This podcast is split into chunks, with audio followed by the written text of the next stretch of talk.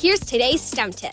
Don't throw out that old plastic bottle. Repurpose it by turning it into an awesome terrarium. Just fill it with sand, pebbles, soil, and your favorite plant. It'll grow sealed right in its own ecosystem. Learn more at SheCanSTEM. A message from the Ad Council. This episode of the Mighty Parenting Podcast is sponsored by The Great Courses Plus. Now is the time to learn. Kids might be back in school, but they don't have the activities and commitments they normally have, so they definitely have more time on their hands. And I know that extra time can be troubling for parents sometimes. Well, The Great Courses Plus can help them use that time productively and enjoyably. They'll get to keep learning without even realizing that that's what's happening. The courses are amazing. They're taught by world-class professors and experts, so the whole family has the opportunity to discover new worlds and learn about any topic that interests you. I know my girls are as different as night and day, and they've both found things that pique their curiosity. Personally, my only problem is finding enough time to listen to everything that I'm interested in. Well, right now, my listeners can get free access to the entire library of The Great Courses Plus, so you can check it out and see all that they have. Just pop on over to thegreatcoursesplus.com/mightyparenting and sign up today. Remember, thegreatcoursesplus.com/mightyparenting.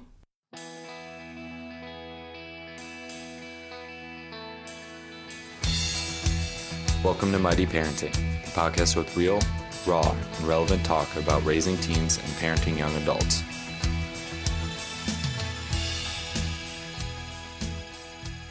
Welcome to Mighty Parenting, a community where we help you raise teens and parent 20-somethings so they can become happy, successful, and emotionally healthy adults. I'm Sandy Fowler, stress relief coach, emotional wellness speaker, and host of the Mighty Parenting Podcast. And I just want to remind you to pop on over to MightyParenting.com. We have a free email series there for you, how to talk to your teen. So you can go over there, get that, and let me know how those tips are working for you. Today, we are talking about parenting a teen who is addicted to drugs. And we're not going to be talking about somebody who's in recovery or has moved through recovery. We have some stories about that. And of course, I'll add some other shows in our show notes that are tangential to this.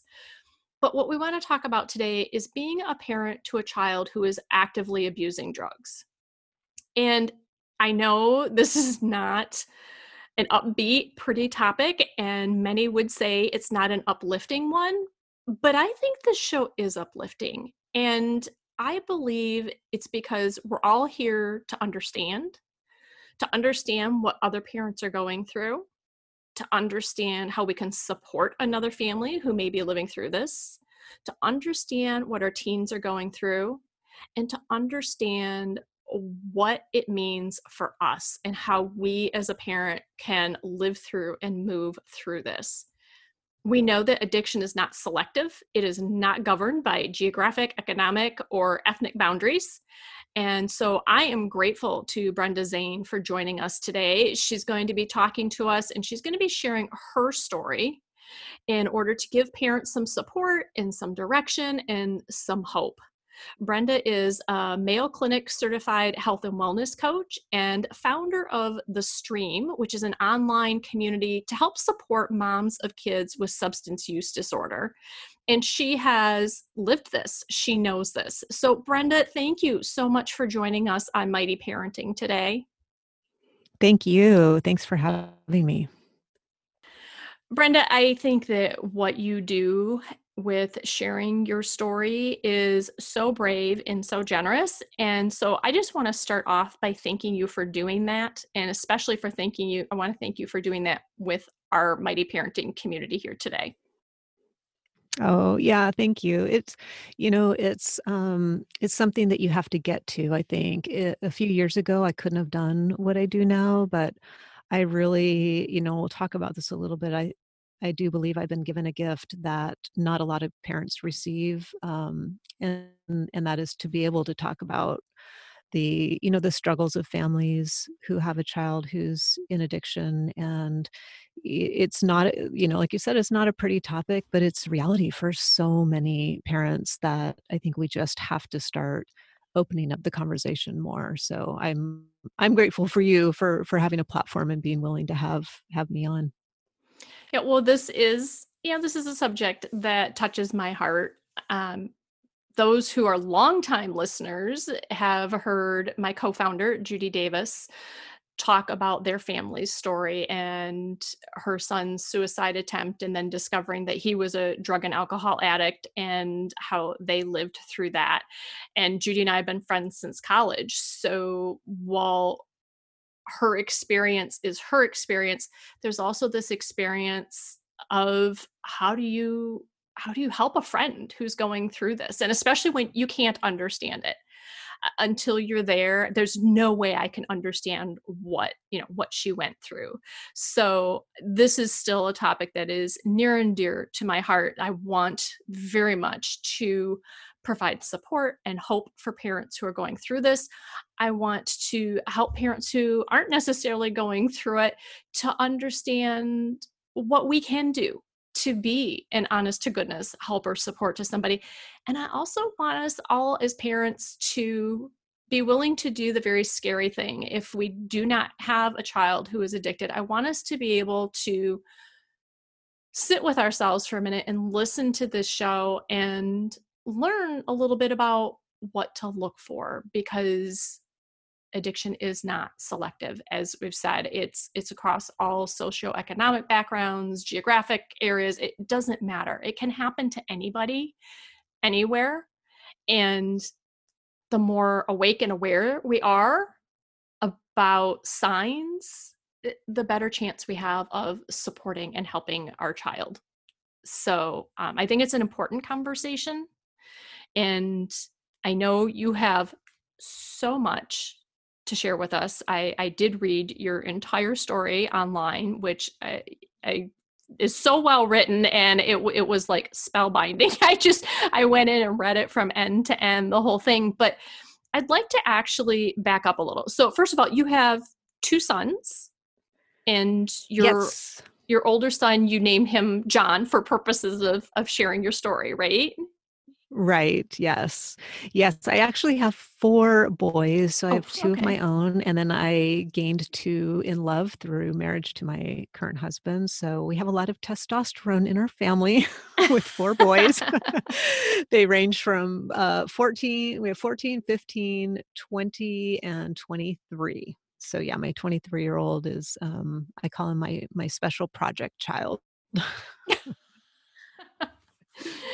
Okay. And so on the website, you share the story of what happened when John overdosed, but I would like to actually go back in time and look at your life before you realized your son was addicted, because now it's, I'm using the word easy, but I mean, it's easy to, in hindsight, right, to look back and go, okay, this is what was happening. This is what was going on. But I want to kind of go back to you, Brenda, in that time period where you didn't know he was an addict, and what happened, what woke you up to the fact that this is what was going on? Well, let's see, I will rewind. So when I started really noticing some changes, and I think a lot of parents notice this, and in a lot of the experts I've talked to, around 8th grade.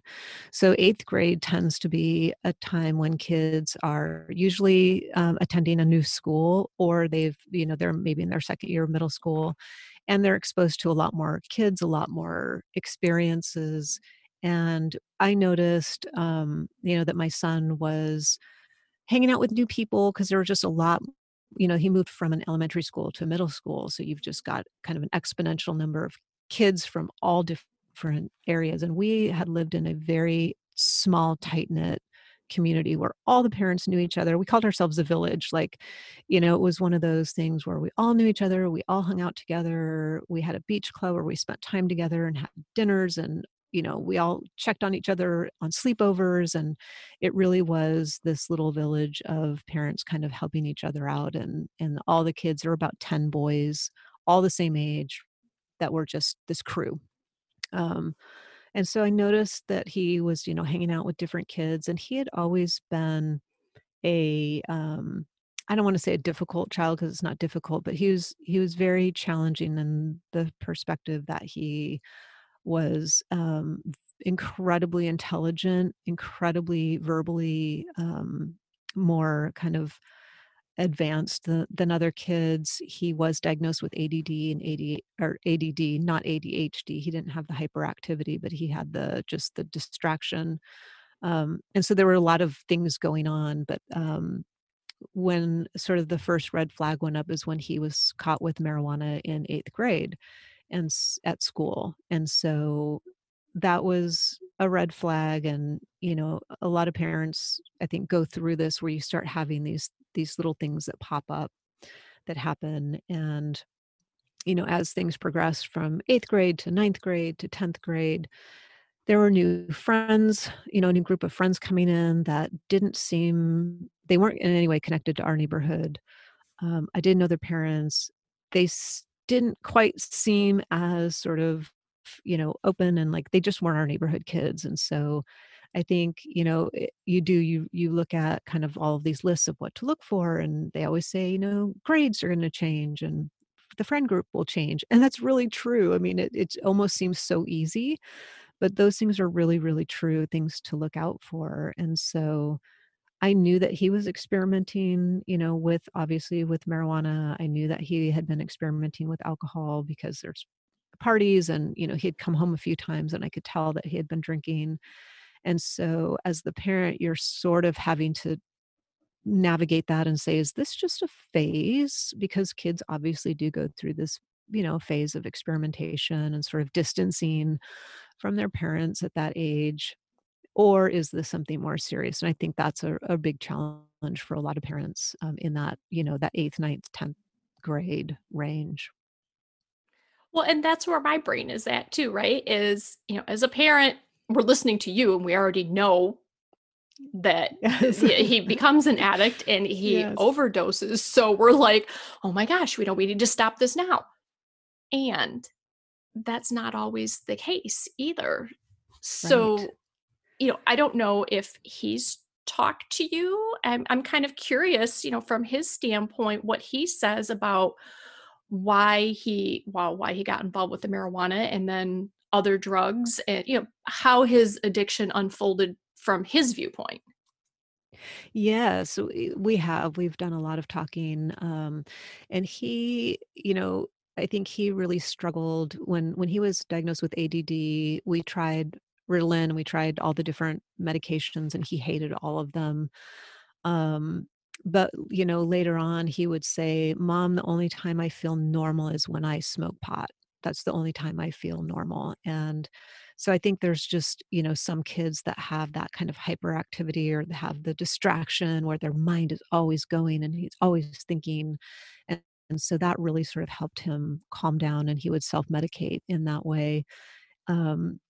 You know, and then he was one of those kids that was just wired for risk and wired for danger and wired for adventure. And so, you know, and this was from the time he would crawl. I was pulling him away from the light sockets, you know, when he was crawling. So, and I think parents recognize some kids are like that. And so I think you have that combination of, you know, some social pressure. He started to sort of lose touch with the friends in the neighborhood because they were all very athletic, and they all, you know, he wasn't necessarily as athletic. And so they just sort of had that natural distancing.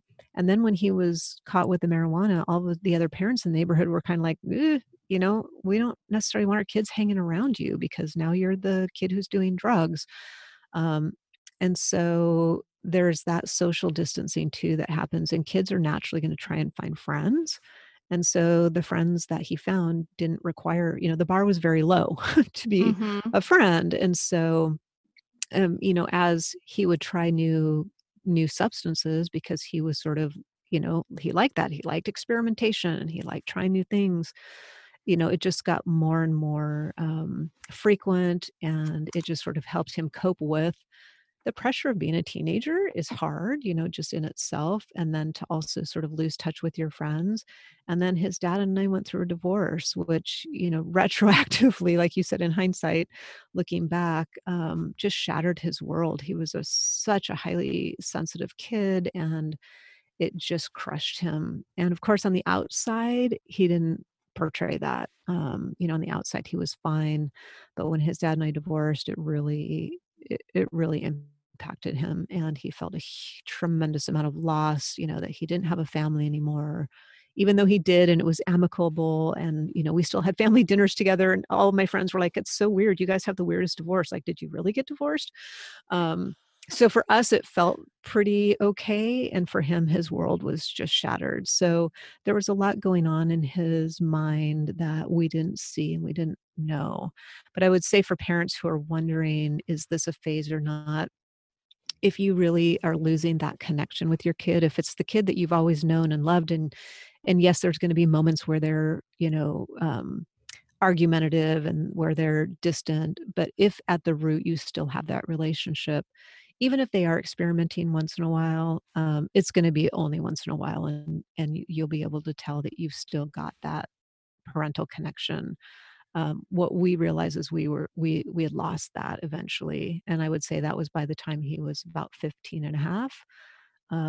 It was kind of like, who is this person living in my house? And he wasn't even addicted to drugs at that point. It was more addiction to this lifestyle and these kids who really didn't have any parental support. They didn't have to be home anytime. It was kind of like this crazy fun life that he had discovered through these other friends. And so, if you're seeing a consistent pattern of substance use, a consistent pattern of not coming home or skipping school, things become to a point where you're like, this is not just a phase. And you do get there, and you sort of, it's easy to put your head in the sand and say, oh, this is just a phase, because you want it to be. But you really, I think, have to be the strong parent and pull your head up and say, wait a minute, this is not a phase, and get help in your corner. And it's not a weak thing to ask for help as a parent. But when we got to the point we were like, we're not going to be able to parent our way out of this, there's just too much going on. That's when we really kind of stepped up our efforts as a team to say, we got to get control over this. It's interesting to me, one sentence you said in there really stands out, because I've talked a lot with Judy, and I work to a certain degree in the world of depression, addiction, suicide. And yes, the patterns, everything that you said about that is true. And there's something else, because you said he told you, Mom, the only time I feel normal is when I smoke pot. And in Jeffrey's story, when he shares his, Judy's son, he was much younger. He was in elementary school. And I forget what the injury was. I think he broke an arm or a hand or something. And Judy gave him the pain pill from the doctor because this child was in agonizing pain. And he looked at her and went, that's the best thing ever. All the pain is gone. And as a mom who's been watching her child be in agony for hours and hours through sitting through the ER and getting this set and everything else, she was like, oh, thank goodness he doesn't hurt.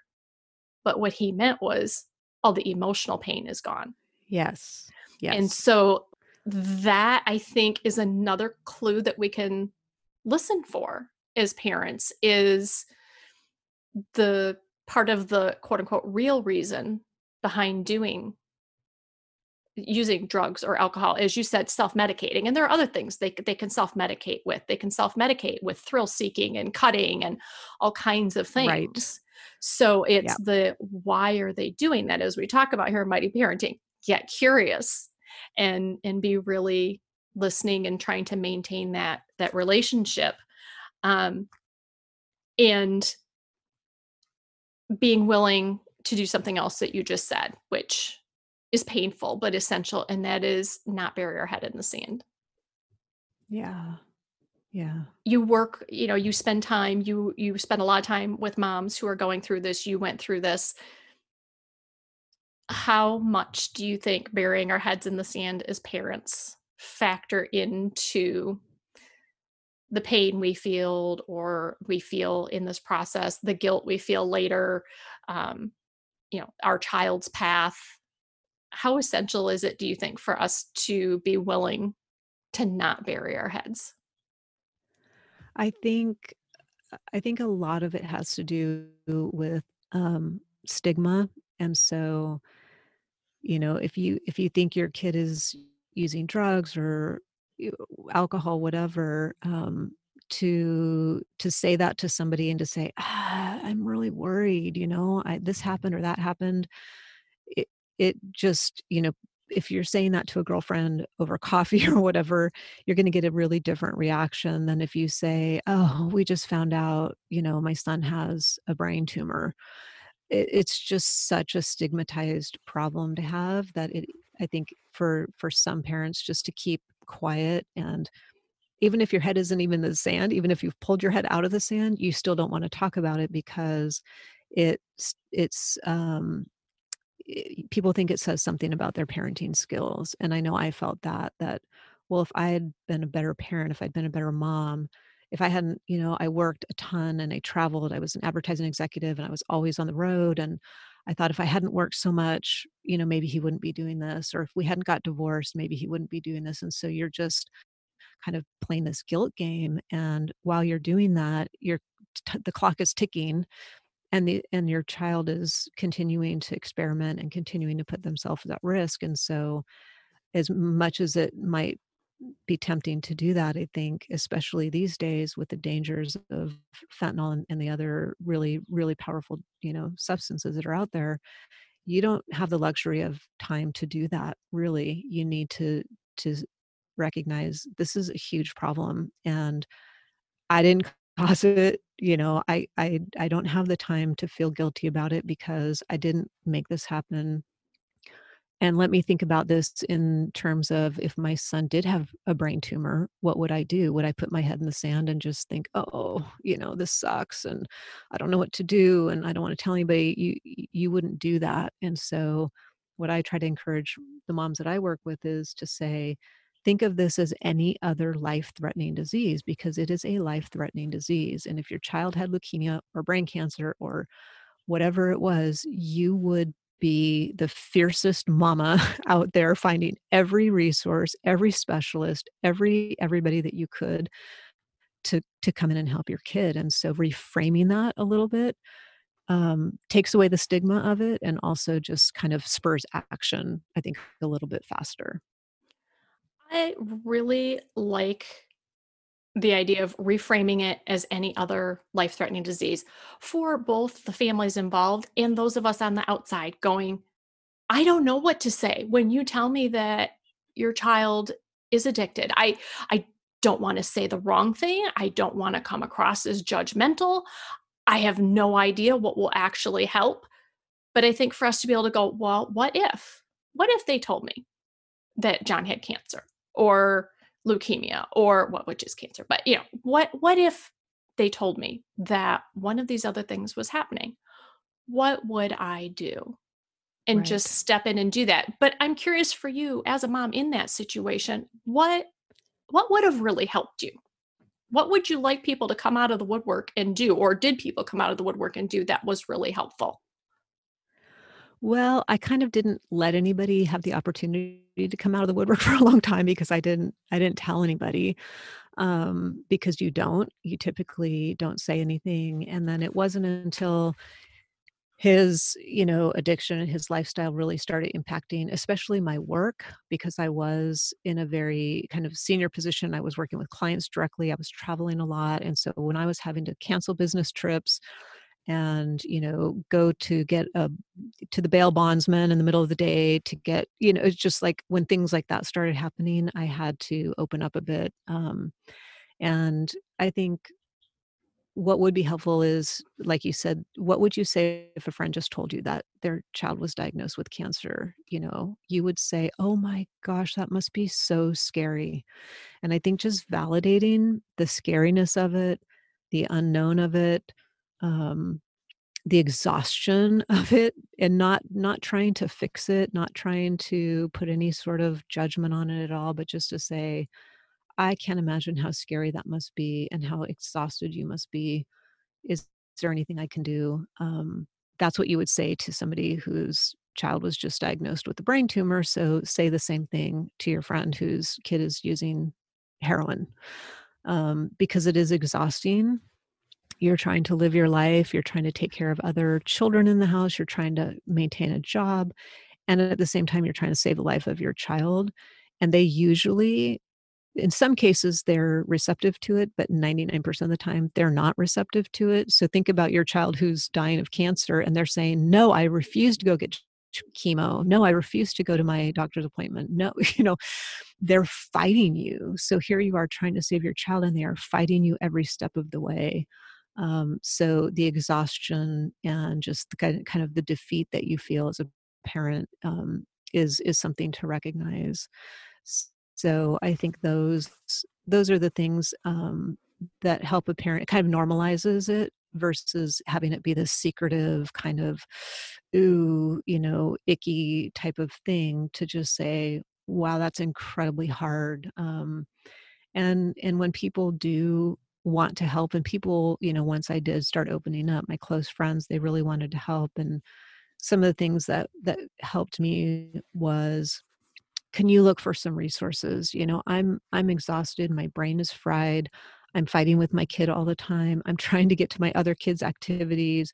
I'm trying to maintain my job. Could you just look and see, is there a rehab in my state that takes this insurance? Like it's little things like that could really, really help a parent take a little bit of the load off. So I think I would just ask them, is there anything I can do? Can I make a phone call? Can I, you know, bring you a couple of meals so you don't have to cook? It's really pretty simple.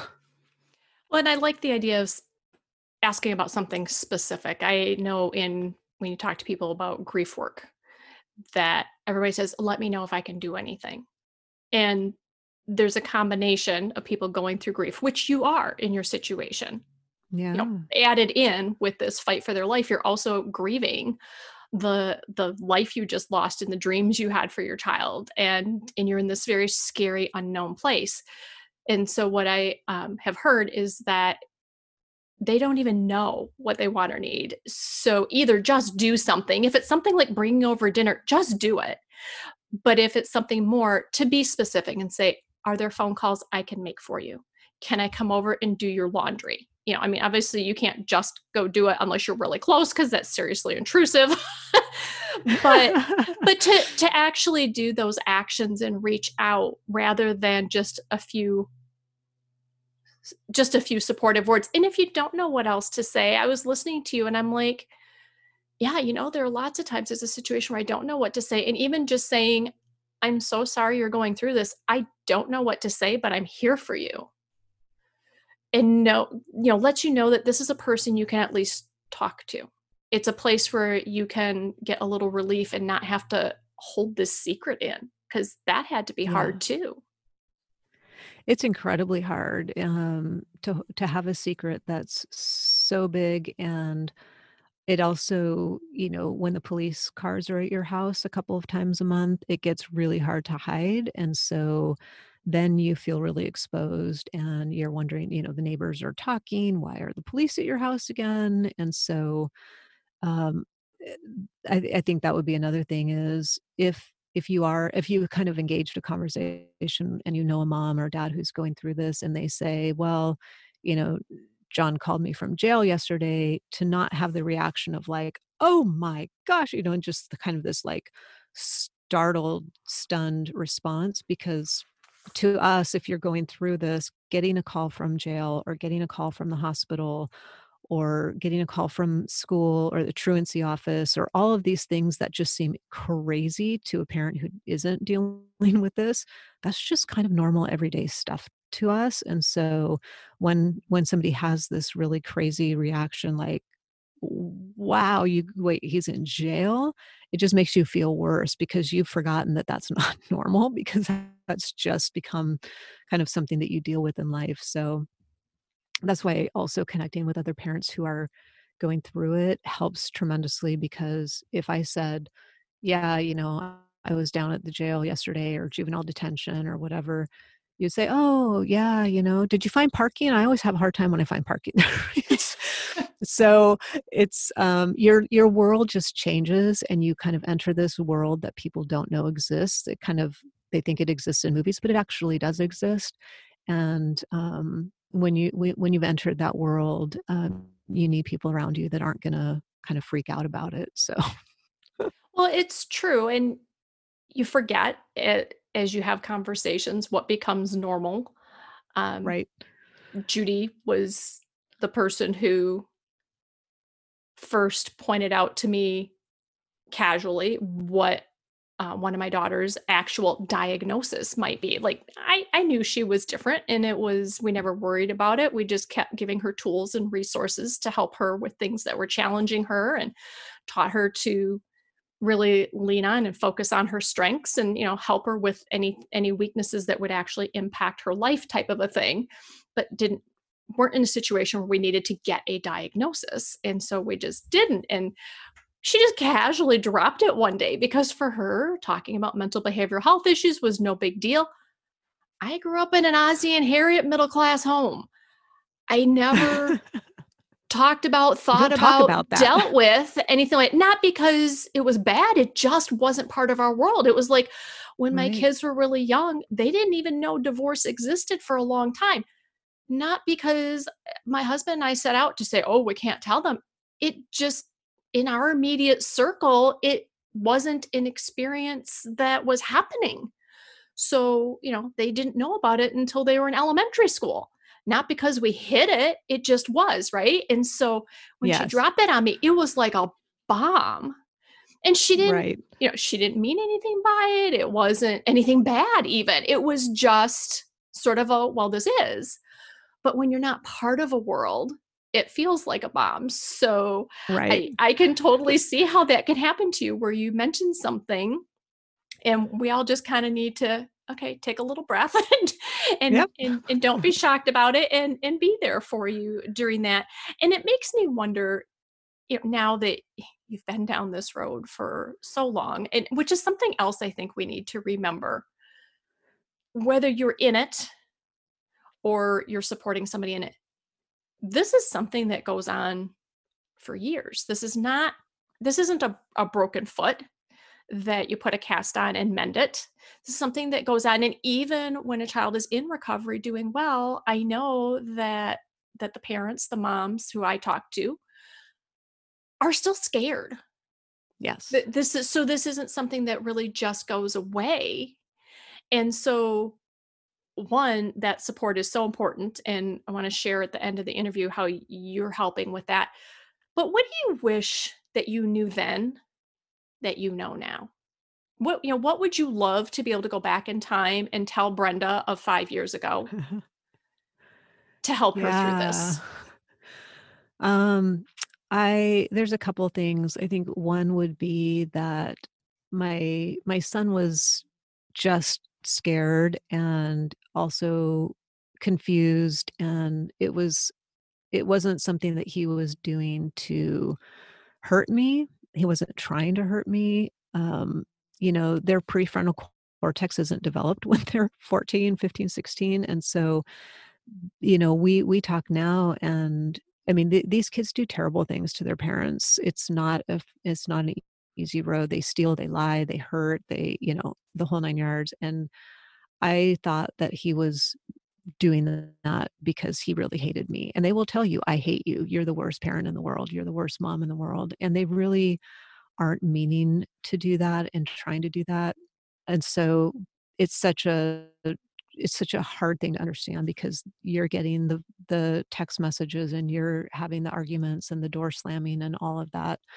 But they are really scared and they're really confused. And so you kind of have to almost take them out of context and just say, okay, this is a person who's really hurting, and I can't take this personally, which is the hardest thing to do. But I wish somebody would have told me that, because, you know, you just spend a lot of time crying, thinking you're the worst mom in the world. And, you know, other moms don't have to do this because they're better than you. So that's, I think that's a really important thing for moms to, in particular, to know. And I'm sure dads feel this too. And I'm not intending to exclude dads. I just am not one. So it's really hard for me to know.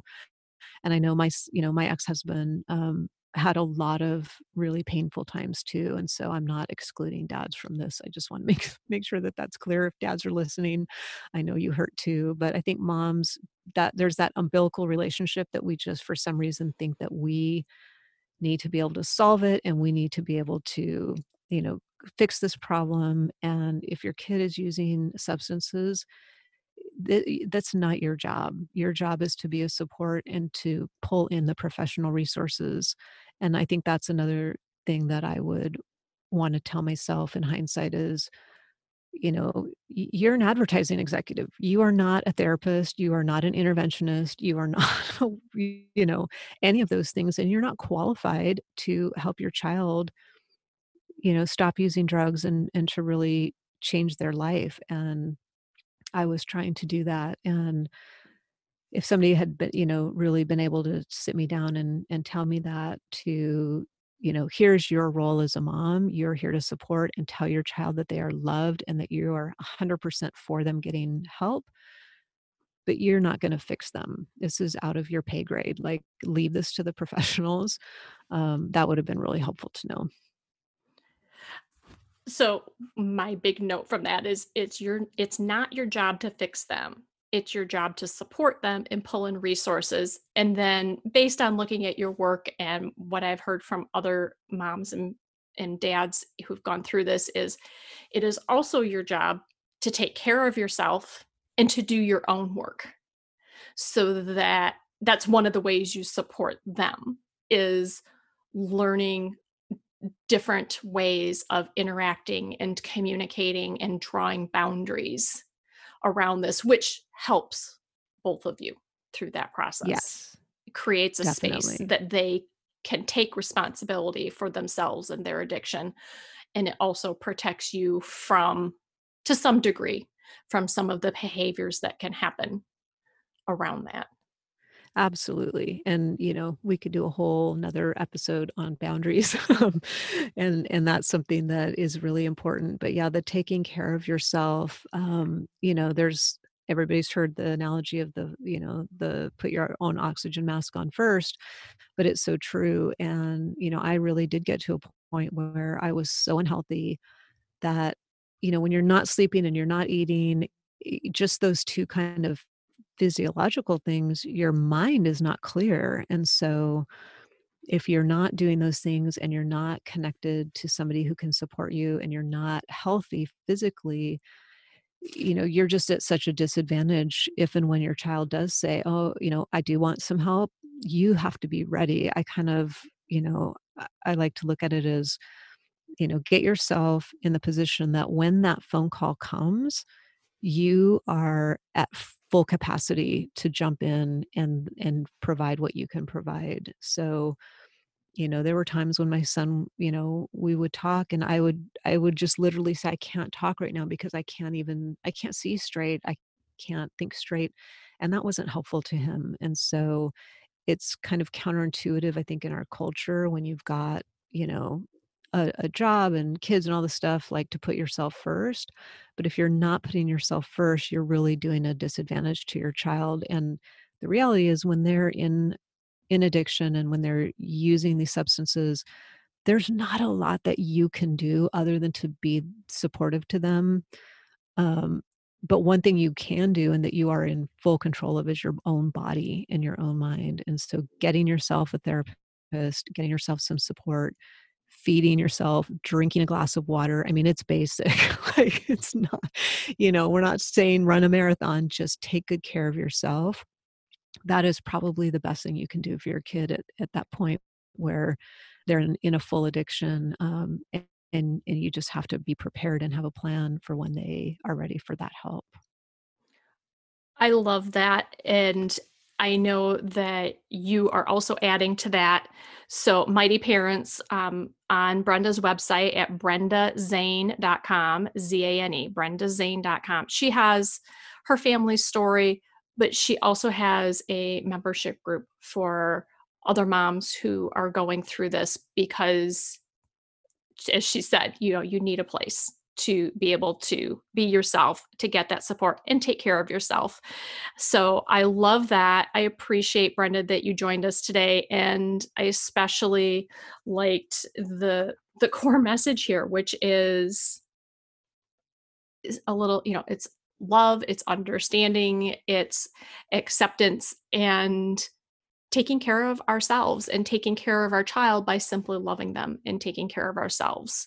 Not an easy task in that situation, but I think boiling it down to that core helps and helps parents know that you can't fix them. It's not your job to fix them, and it's not your responsibility, that this is what's happening right now. Yeah, absolutely.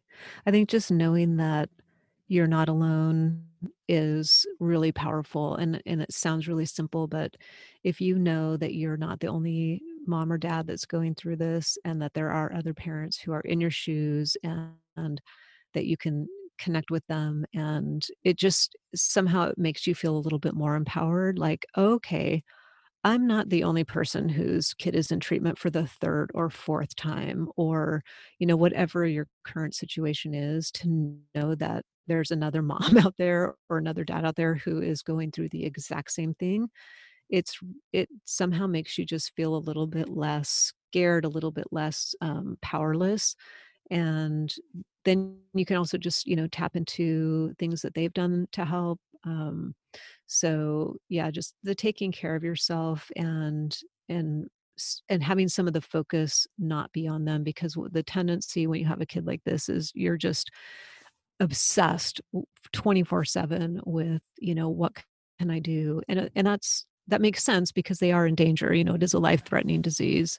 But to shift some of that to yourself at times can be really, really powerful. And they actually see it. I think that's another thing that I would say is, when I started taking care of myself and I started saying, you know what, actually, I can't take you here, or I can't do this because I'm going on a walk, or, you know, whatever it was, it really signaled to my son that my life wasn't entirely him. I have my own life. I'm going to take care of myself and do things for myself. And he saw that and recognized that. So I think that's also important for parents to remember. I think so. And thank you again, Brenda, for sharing with us today here. It's a beautiful gift that you've given us. Thank you. I appreciate it. Thank you so much. And Mighty Parents, in the show notes, we will have a link to Brenda's site, as well as a couple other episodes that tie into addiction. And I just want you to remember that I appreciate you. I appreciate you being here today. So thank you for joining us. And remember that if you are here, then you are a mighty parent. You got this. And I will see you next week.